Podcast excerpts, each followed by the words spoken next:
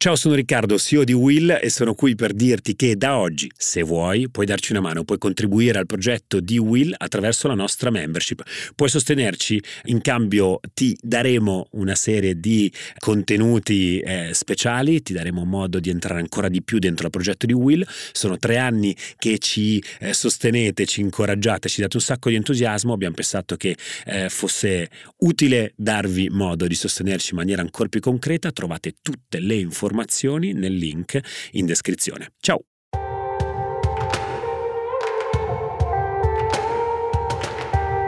Ciao, io sono Silvia Boccardi, giornalista.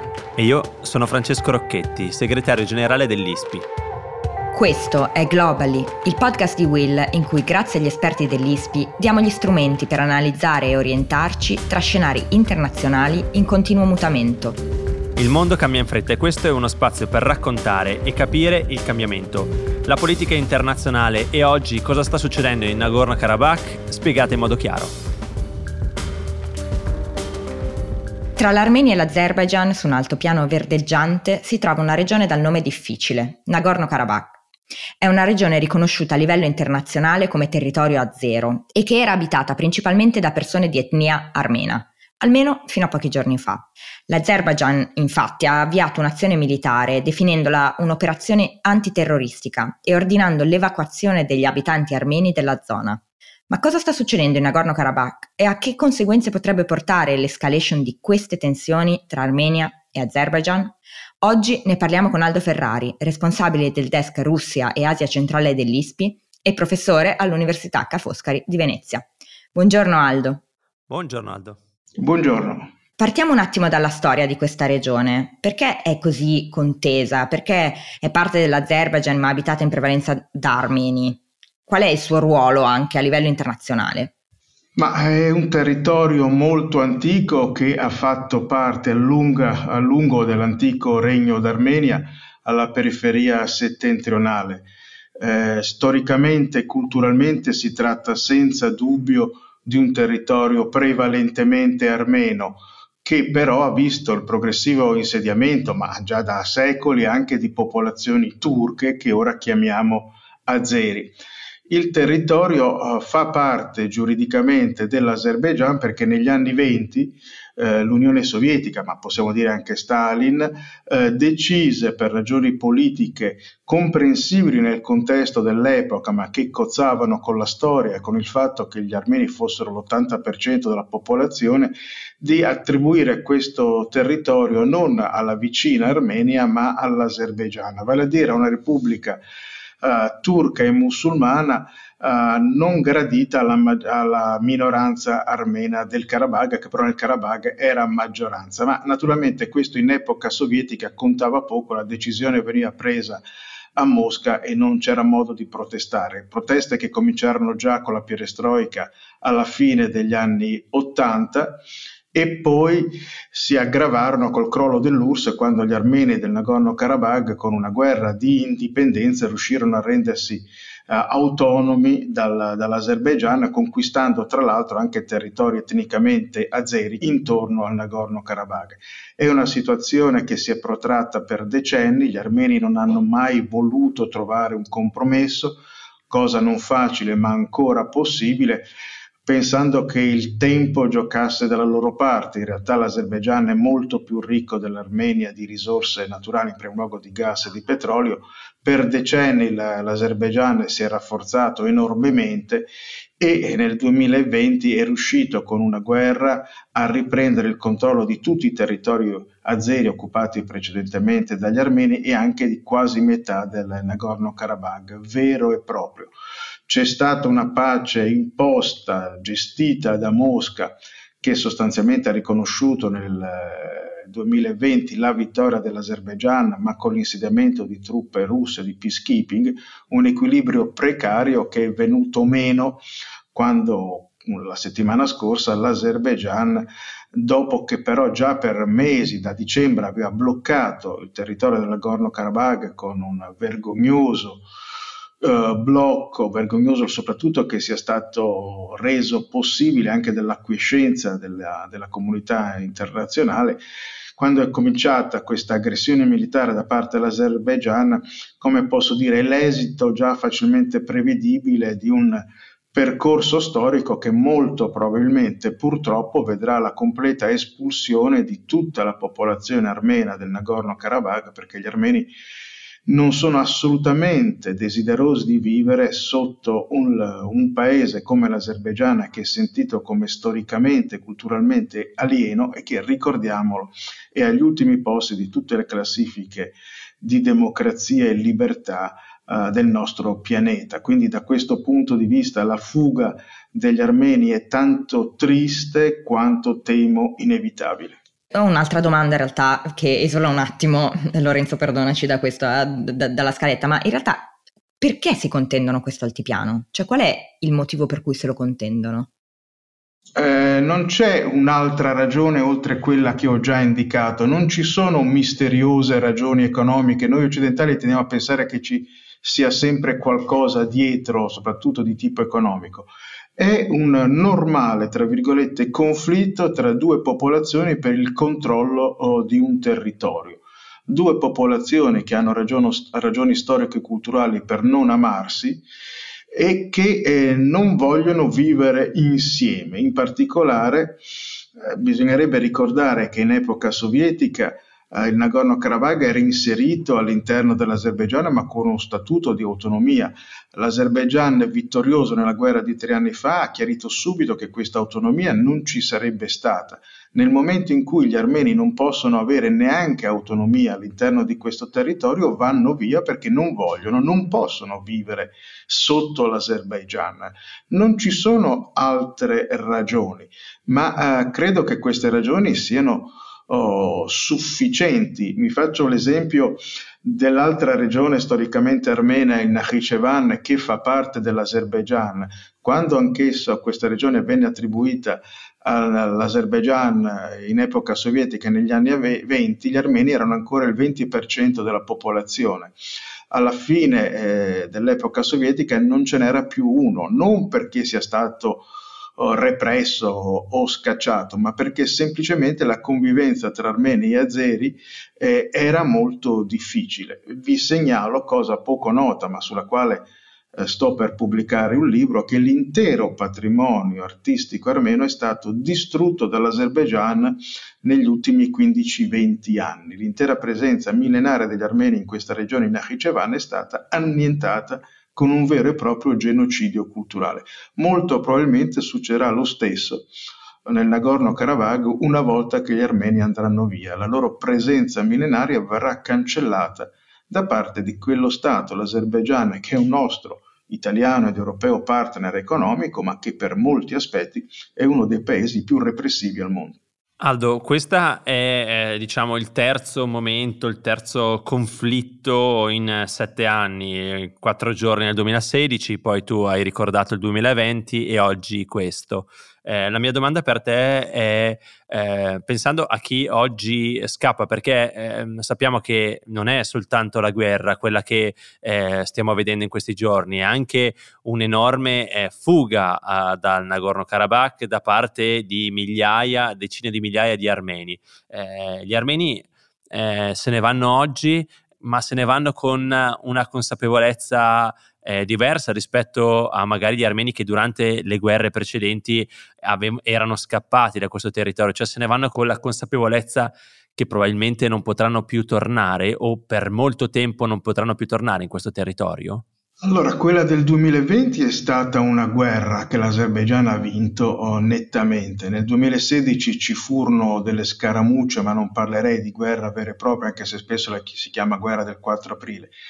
Eh, quello che è successo la settimana scorsa non può essere definita guerra. La sproporzione militare tra le milizie del Nagorno-Karabakh e l'Azerbaigian, che è uno degli eserciti più moderni e potenti al mondo, non è una guerra, è stato un bombardamento violentissimo che ha colpito prevalentemente obiettivi militari, ma naturalmente anche con ricadute sui civili, ma non è stata la guerra, è stata un'aggressione militare da parte di un paese enormemente più forte, che è alleato, ricordiamolo, della Turchia, altro paese turco musulmano, erede dell'impero ottomano che ha compiuto il genocidio nel millenovecentoquindici e non l'ha mai eh, riconosciuto. Eh già. Non solo gli armeni del Karabakh stanno andando via con la certezza che mai più potranno fare ritorno nelle loro case dove abitano da sempre, eh, a meno che non succedano cose imprevedibili, ma questo vorrebbe dire che la comunità internazionale si caricherà di responsabilità in maniera chiara, forte, energica, cosa che mi sembra assai poco probabile. Ma io sottolineerei anche un aspetto del quale non si parla a sufficienza. La questione dei rapporti tra l'Armenia e l'Azerbaigian non si limita alla questione del Nagorno-Karabakh. L'Azerbaigian rivendica l'intero territorio della Repubblica Armena come proprio, nella propria narrativa mm. storica, nei certo. libri che vengono anche fatti tradurre in altre lingue, incluso l'italiano. E l'Armenia, ormai abbandonata per ragioni geopolitiche complesse dal tradizionale protettore, cioè la Russia, senza altri partner realmente presenti sul territorio e schiacciata com'è tra due stati enormemente più forti come la Turchia e l'Azerbaigian, rischia seriamente non solo per quel che riguarda il Nagorno-Karabakh, ma per la stessa sopravvivenza fisica della Repubblica d'Armenia. Non è un allarmismo il mio, è una lettura, come posso dire, spassionata eh, della situazione geopolitica in cui si trova la Repubblica Armenia di oggi, che probabilmente è lo Stato messo peggio al mondo, uno Stato minacciato dai suoi due vicini, la Turchia e l'Azerbaigian, enormemente più forti dell'Armenia e alleati tra di loro. Ecco, ma su questo noi sappiamo quindi che l'Azerbaigian può dipendere molto dalla Turchia. In teoria l'Armenia storicamente avrebbe dovuto, avrebbe potuto dipendere dalla Russia. Co- cosa sta succedendo lì? Qual è il problema? Ma è successo, e non da ora, qualcosa che ha rotto la secolare alleanza basata su una ampia, anche se non completa, coincidenza di interessi tra Russia e Armenia. Anche dopo la fine dell'U R S S, eh, l'Armenia è rimasta sotto l'ala protettrice della Russia, entrando a far parte della C S T O, dell'alleanza militare a guida russa, sinché nel duemiladiciotto è avvenuto qualcosa che ha cambiato un po' la situazione. È andata al potere una nuova generazione di politici guidata dall'attuale premier Pashinyan, meno orientata verso la Russia, che ufficialmente non ha mai eh, cambiato politica, ma ha mostrato una volontà di avvicinamento all'Occidente molto chiara e che altrettanto chiaramente non è piaciuta a Mosca. I rapporti tra uh, Yerevan e Mosca sono molto cambiati in peggio negli ultimi anni.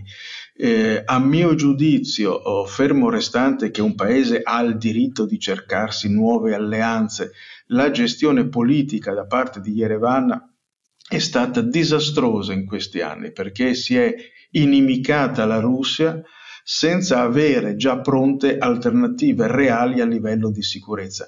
Non è un caso che l'aggressione dell'Azerbaigian al Nagorno-Karabakh della scorsa settimana sia avvenuta proprio nei giorni in cui l'Armenia stava sconsideratamente realizzando manovre militari congiunte con un piccolo contingente statunitense, cosa evidentemente non gradita a Mosca, che ha propri militari a difendere l'Armenia dalla Turchia al confine con la Turchia e ancora un contingente di pace nel Nagorno-Karabakh che è vero che non ha operato come ci si aspettava, ma che non ha alternativa al momento. Se la Russia cessa completamente di rimanere presente in Armenia, l'Armenia non ha in realtà al momento alternative, se re- resterà, e forse già lo è, completamente alla mercé di Azerbaigian e Turchia.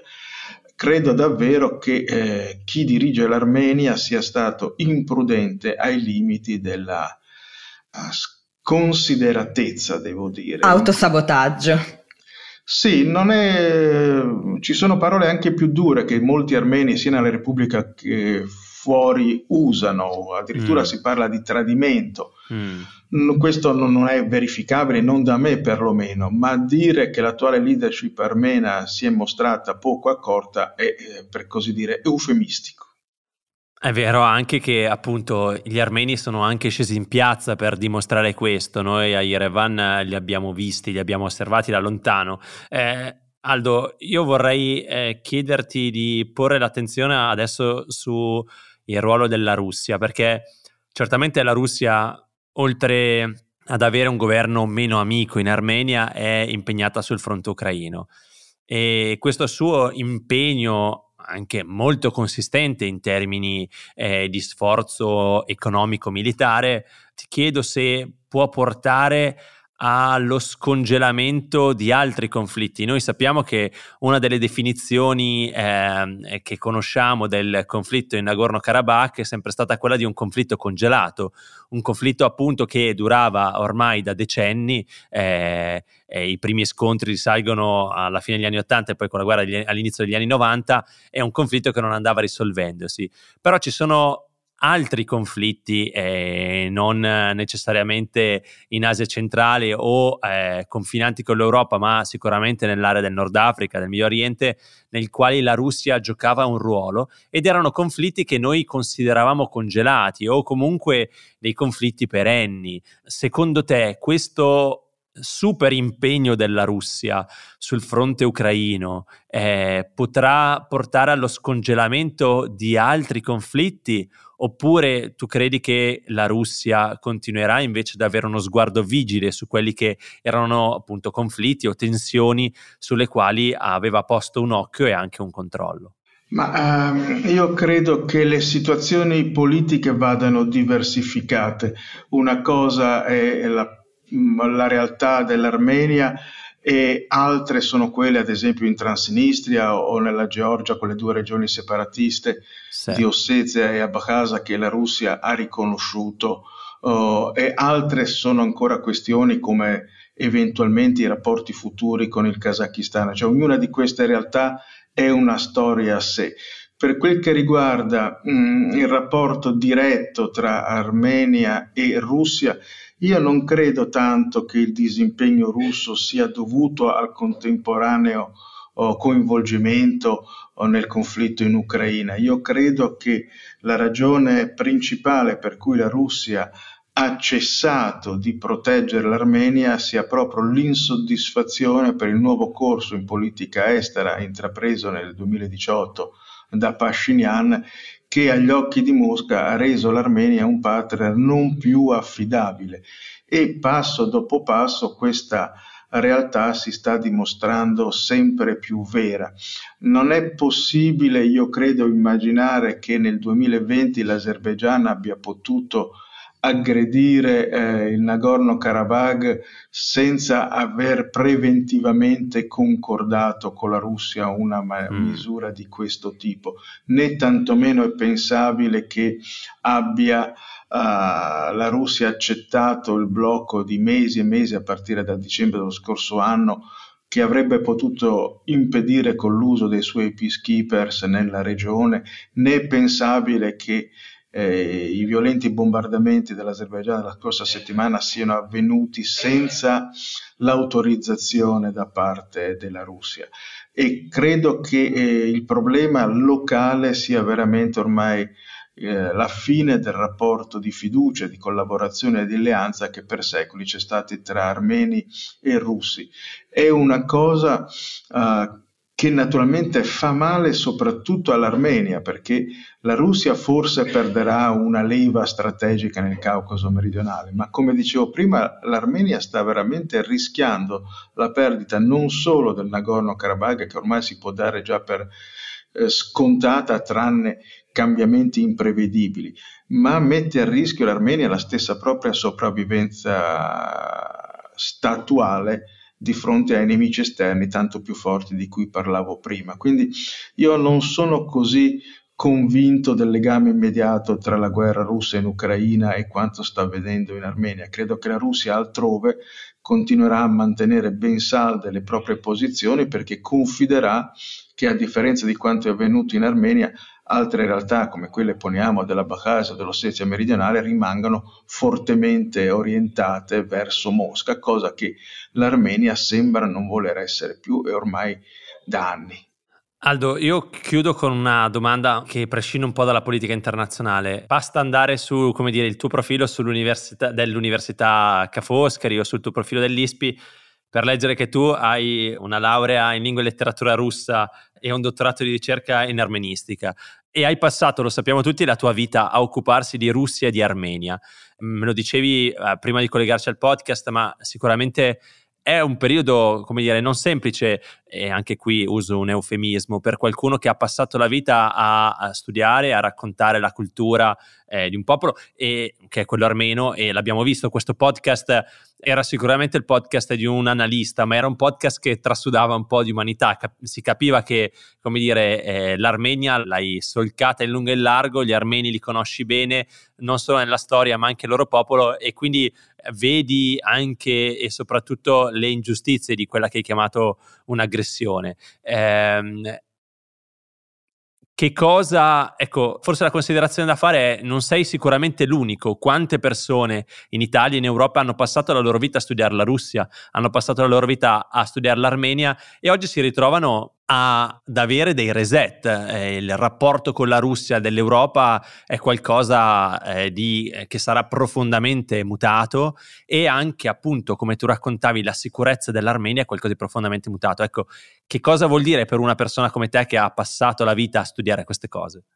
Ma, eh, è una domanda legittima, ovviamente. È chiaro che per me, che mi occupo da decenni, perché non sono più giovane, prevalentemente di Russia e Armenia, ma in realtà sono uno specialista, dovrei essere uno specialista di tutta l'area eurasiatica post-sovietica, è un momento oh, anche di grande sofferenza personale, rottura di legami personali, di amicizie per idee differenti che si hanno in questo periodo, vedere rotti rapporti politici, culturali, economici importantissimi tra il mio paese e la Russia. Ma nel caso dell'Armenia c'è anche qualcos'altro, nel senso che la Russia è un grande paese che, come gli Stati Uniti, può commettere molti errori, ma che ragionevolmente continuerà ad esistere e, e avrà nuove fasi. Nel caso dell'Armenia e del Nagorno-Karabakh si tratta già di realtà che storicamente sono minuscole rispetto al passato. È già quasi un miracolo che una piccola repubblica d'Armenia esista ancora, ed esiste tra l'altro perché nell'Ottocento la, la Russia, l'impero russo, conquistò questi territori strappandoli alla Persia e alla Turchia, all'impero mm. ottomano. Ma adesso l'Armenia cioè, con, rischia davvero di scomparire, cioè di diventare un qualcosa del passato, cosa che evidentemente non potrà succedere alla Russia, che magari cambierà regime politico. Quindi da questo punto di vista c'è eh, personalmente per me una vera sofferenza interiore, perché non sono evidentemente solo uno studioso, sono anche un essere umano, una persona che per trenta quaranta anni studia dei paesi senza amarli, o è un pazzo e uno spia, insomma, non, non credo sia possibile fare diversamente.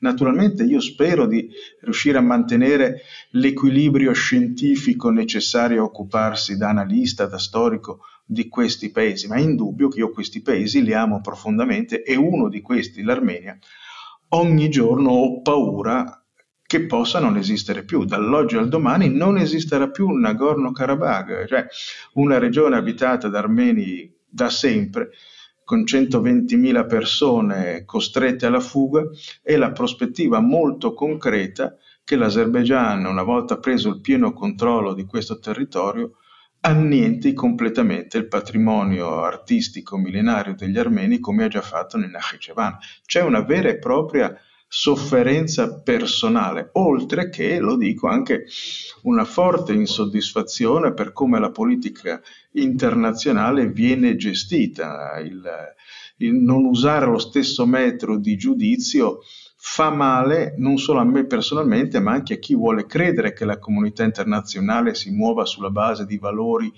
condivisi e universalmente validi. Francamente, il vedere il sostanziale disinteresse con il quale a livello internazionale si assiste all'esodo biblico degli armeni dal Nagorno-Karabakh senza sostanzialmente fare nulla, al di là di proteste esterne nei confronti dell'Azerbaigian fa male, perché mina la legittimità mm. eh, e la fiducia che si ha nelle istituzioni internazionali. Mm. Questo, a mio giudizio, è grave non solo a livello individuale, ma anche in un ambito, direi, generale. Mm. Beh, Aldo, grazie mille per averci, per averci dato una panoramica su quello che, che sta succedendo in questa piccola area del mondo che ogni tanto si accende, ma su cui eh, noi soprattutto come Globally dobbiamo tenere appunto i riflettori accesi, perché si tratta di persone, eh, di persone che in questo momento stanno eh, venendo evacuate da una zona, eh, di rischi per queste persone sia a livello appunto di bombardamenti sia a livello di conflitti etnici, di cui sicuramente noi continueremo a parlare nei prossimi mesi. Quindi grazie e ci vediamo tra una settimana.